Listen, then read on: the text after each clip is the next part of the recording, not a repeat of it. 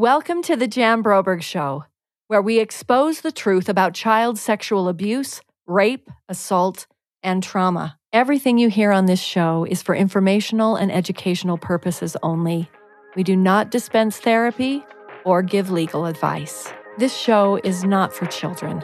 I'm Jan Broberg. Let's get started.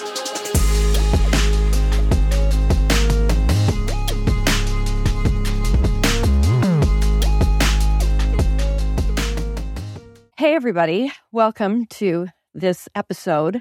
Last episode, I mentioned that we are starting a program, and it is called 365 Days of Grooming. So, this month, I'm hoping that everything that I say will somehow feed into that. Um, I'm doing a special project, a special retreat for um, a number of my now dear friends from Thrivivors, my online membership uh, community, we're coming together. And one of our basic um, things to unpack as survivors is actually to look at how did the manipulation and the grooming start? Um, so we're going to talk about it in a way that helps us heal from that. But when you've been duped, conned, when you've been manipulated, by one of these masters, it really lives with you for a long time because pedophiles, they are grooming their target and all of the loved ones around them. So, what is grooming exactly? Grooming is when someone builds a relationship of trust in order to basically make things connected in a way that will allow them to take advantage eventually. So there's this emotional connection with a young child, a young person, and then they will eventually, you know, manipulate, exploit, and abuse them. That is the definition of grooming. So when you think about a master manipulator who is going to sexually abuse a child, they first of all have to gain that trust. They don't just go in guns blazing, right? That's why we don't recognize it because they look like a friend they look like somebody that you can trust. You have no idea that they're going to exploit you or traffic you or use you for their own reasons. So, you know, i am so passionate about sharing these stories of grooming, and uh, I hope that some of you listening will will share your stories because if you can see the pattern, if you could notice these subtle signs and become more aware then maybe we really can prevent child sexual abuse from happening um, before it even starts. And that would be the greatest um, success I could think of is if that the planet were a safer place when I when I happen to leave it um, because of our efforts. So if you find this content, you know, helpful, I hope that you will, you know, uh, support us. So, forensic psychiatrist Dr. Michael Welner on Oprah.com said there are six stages of grooming. The very, very first one is actually targeting the victim. Um, that is number one. So, any child or teen, tween may be a potential victim. So, let's talk about how it happened to me. What B did to me um, were things like building a, a, a you know, definitely a relationship of trust, but they looked like they were innocent things, like working at his furniture store. But the thing that I find interesting about all of that is that when he targeted me, the thing that stands out, which is what I want to focus on, on this very first piece of the stages of grooming. And then I'm going to mention the other five stages, but we will focus on this one he actually came to church with his wife and his five kids and saw me singing a little song in church. I was nine. And I, you know, I had done Gretel and the Sound of Music, you know, the summer, maybe two summers before this happened. I was seven, turning eight that summer.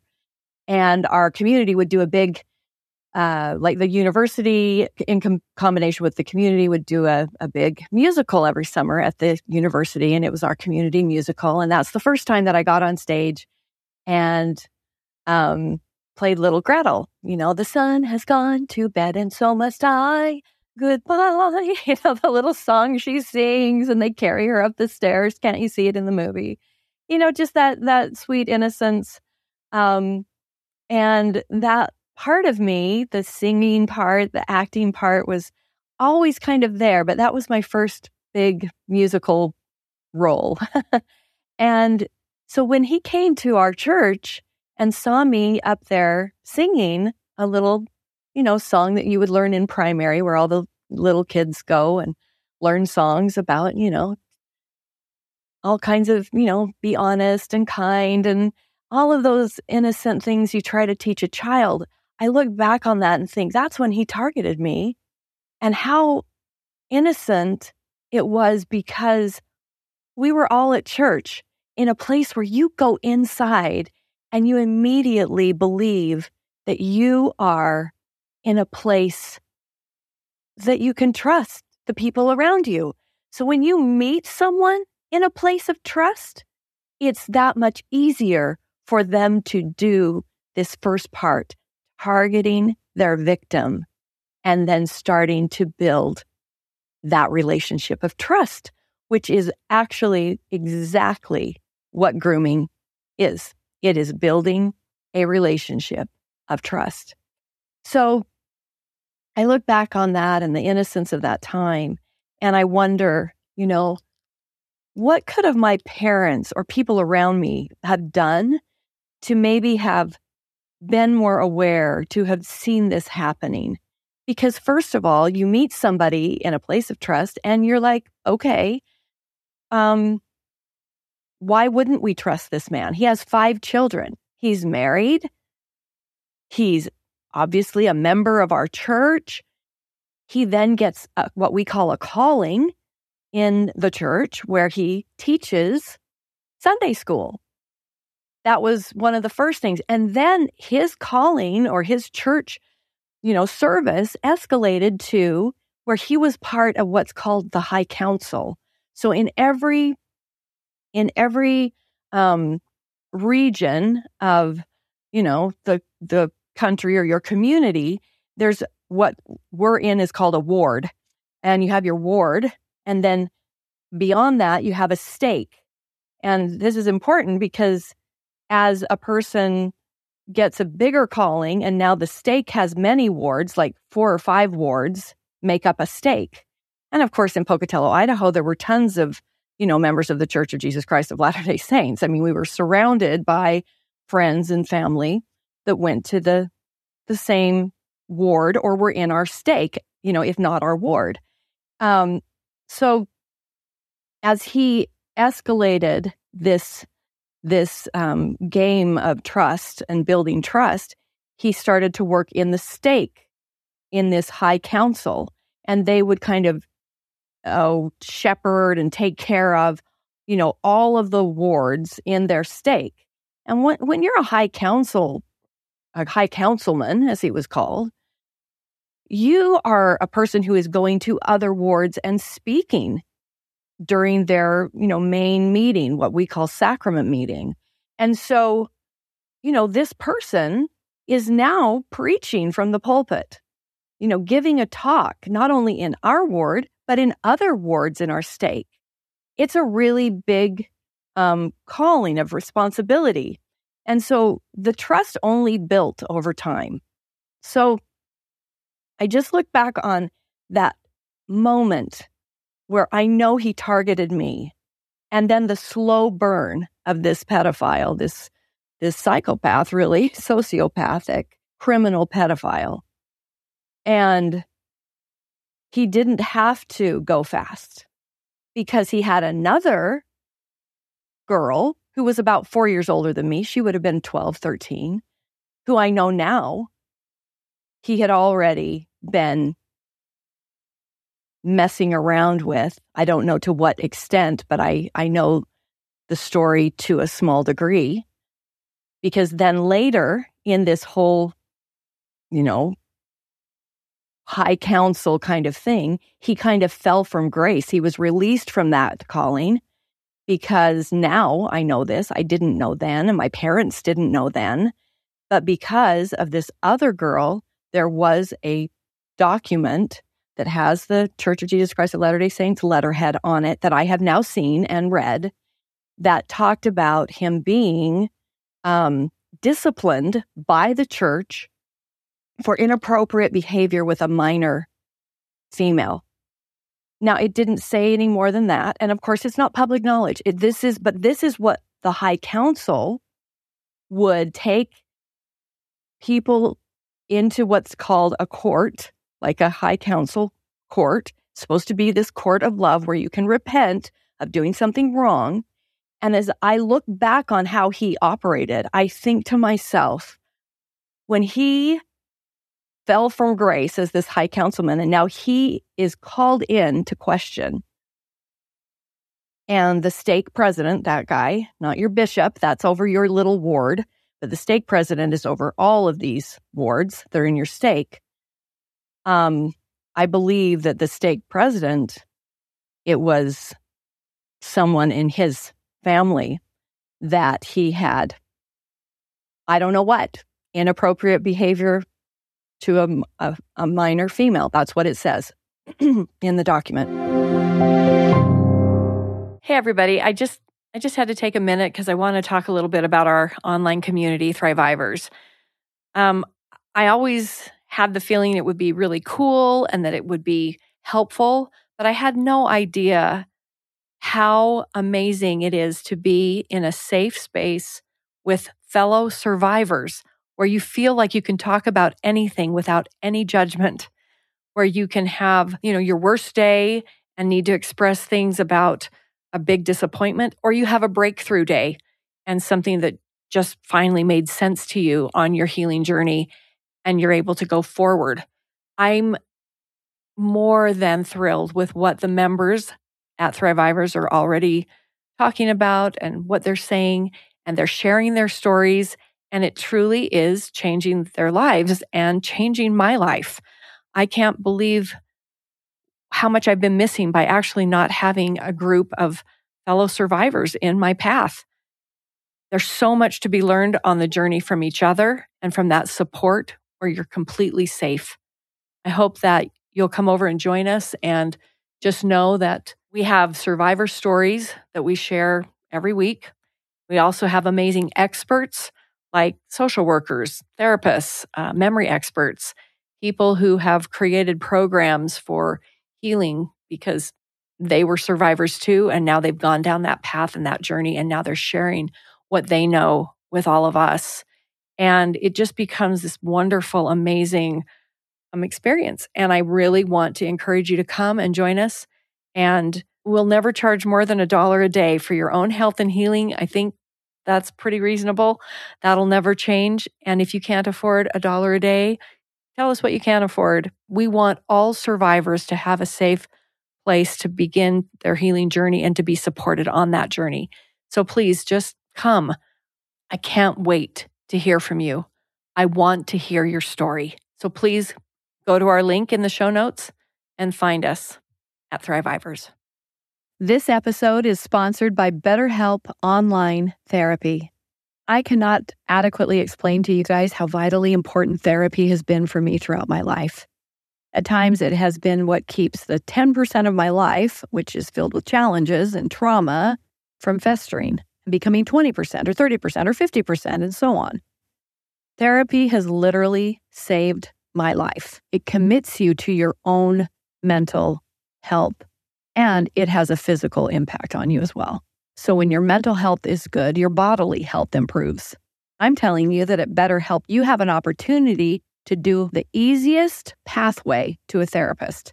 You can chat with them, you can have a video session, you can text your therapist. It's immediate. You don't have to drive anywhere and they will match you with a licensed professional. And if that doesn't work out, it doesn't feel like a fit to you, you can change it anytime for no additional charge. It's more affordable than traditional therapy and it's easier than traditional therapy. When you feel better mentally because you've been seeing a therapist, like I have throughout my life, you'll know why you have committed that time, that money, that space. So hopefully you'll go to BetterHelp, use our link, betterhelp.com forward slash my name, J A N, and that will help out our show. It will help you. Plus, if you sign up from our link, you get 10% off your first month. I'm telling you, mm-hmm. it's so much more affordable than traditional therapy. And it's also so much more immediate because you can do it from the palm of your hand. I know that for a fact. I've used them myself. I believe that that person, um, who was about three and a half, almost four years older than me, is who he, who he was first doing his dirty work with. Um, because now seeing that piece of paper, which actually was dated 10 months before my first kidnapping, I put all those pieces together.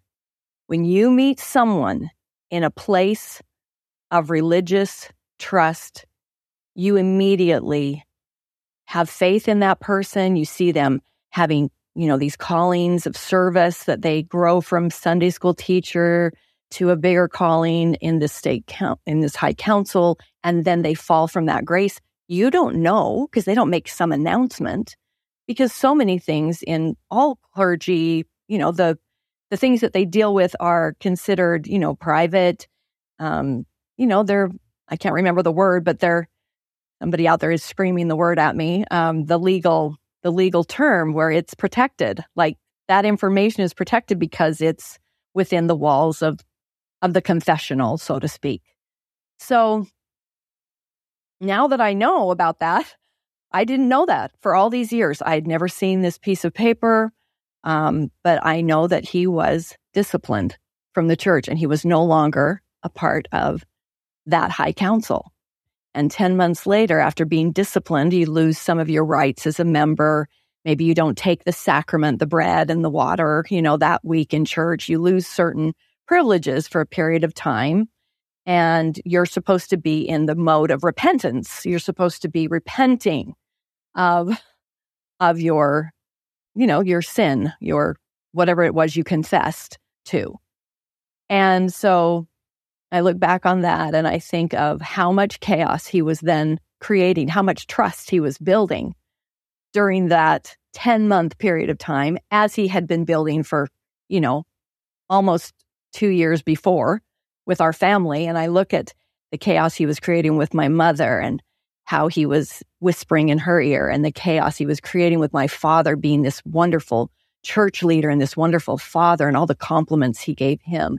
And I know that this man targeted my family and me because we were vulnerable in the way that we were open hearted. We were a raised to be very non judgmental and very loving and kind and to, you know, love our neighbors. And we did. We really loved this man, his wife, and his five children. They were our best friends by this point, that 10 month mark before I was going to be kidnapped. And I guess that's what I wanted to mention in this episode is really talk about how do they target? For me, I know that he targeted me while I was singing that little primary song. I'm trying to be like Jesus. I remember the little song that I was singing. Um, I'm trying to be like Jesus in every way and to be like him. And I try to remember that every day, you know, to to be kind to my neighbor, to to love. I mean, that's what the song's about. So I just thought it would be an interesting way to tell my story is to show that this is how people are groomed. The first part, they're targeted. They target their victim. So now I want to just briefly talk about the other five stages of grooming.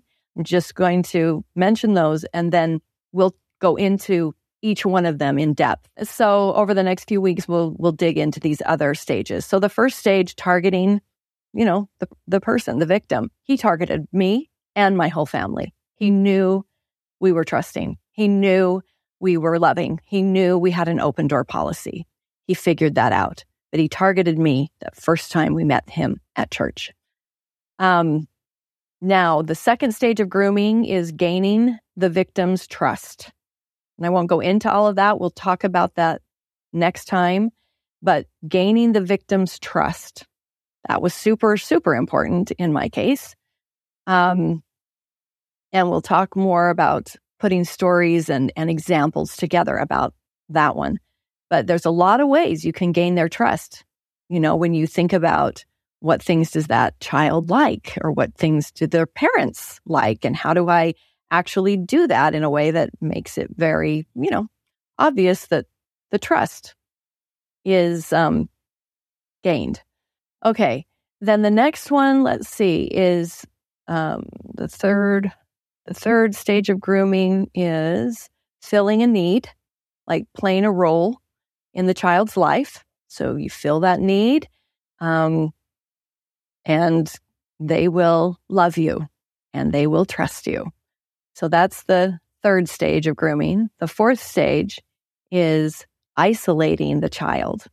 There are many examples that we can talk about in how he isolated me and other members of my family, which was very important in his long game.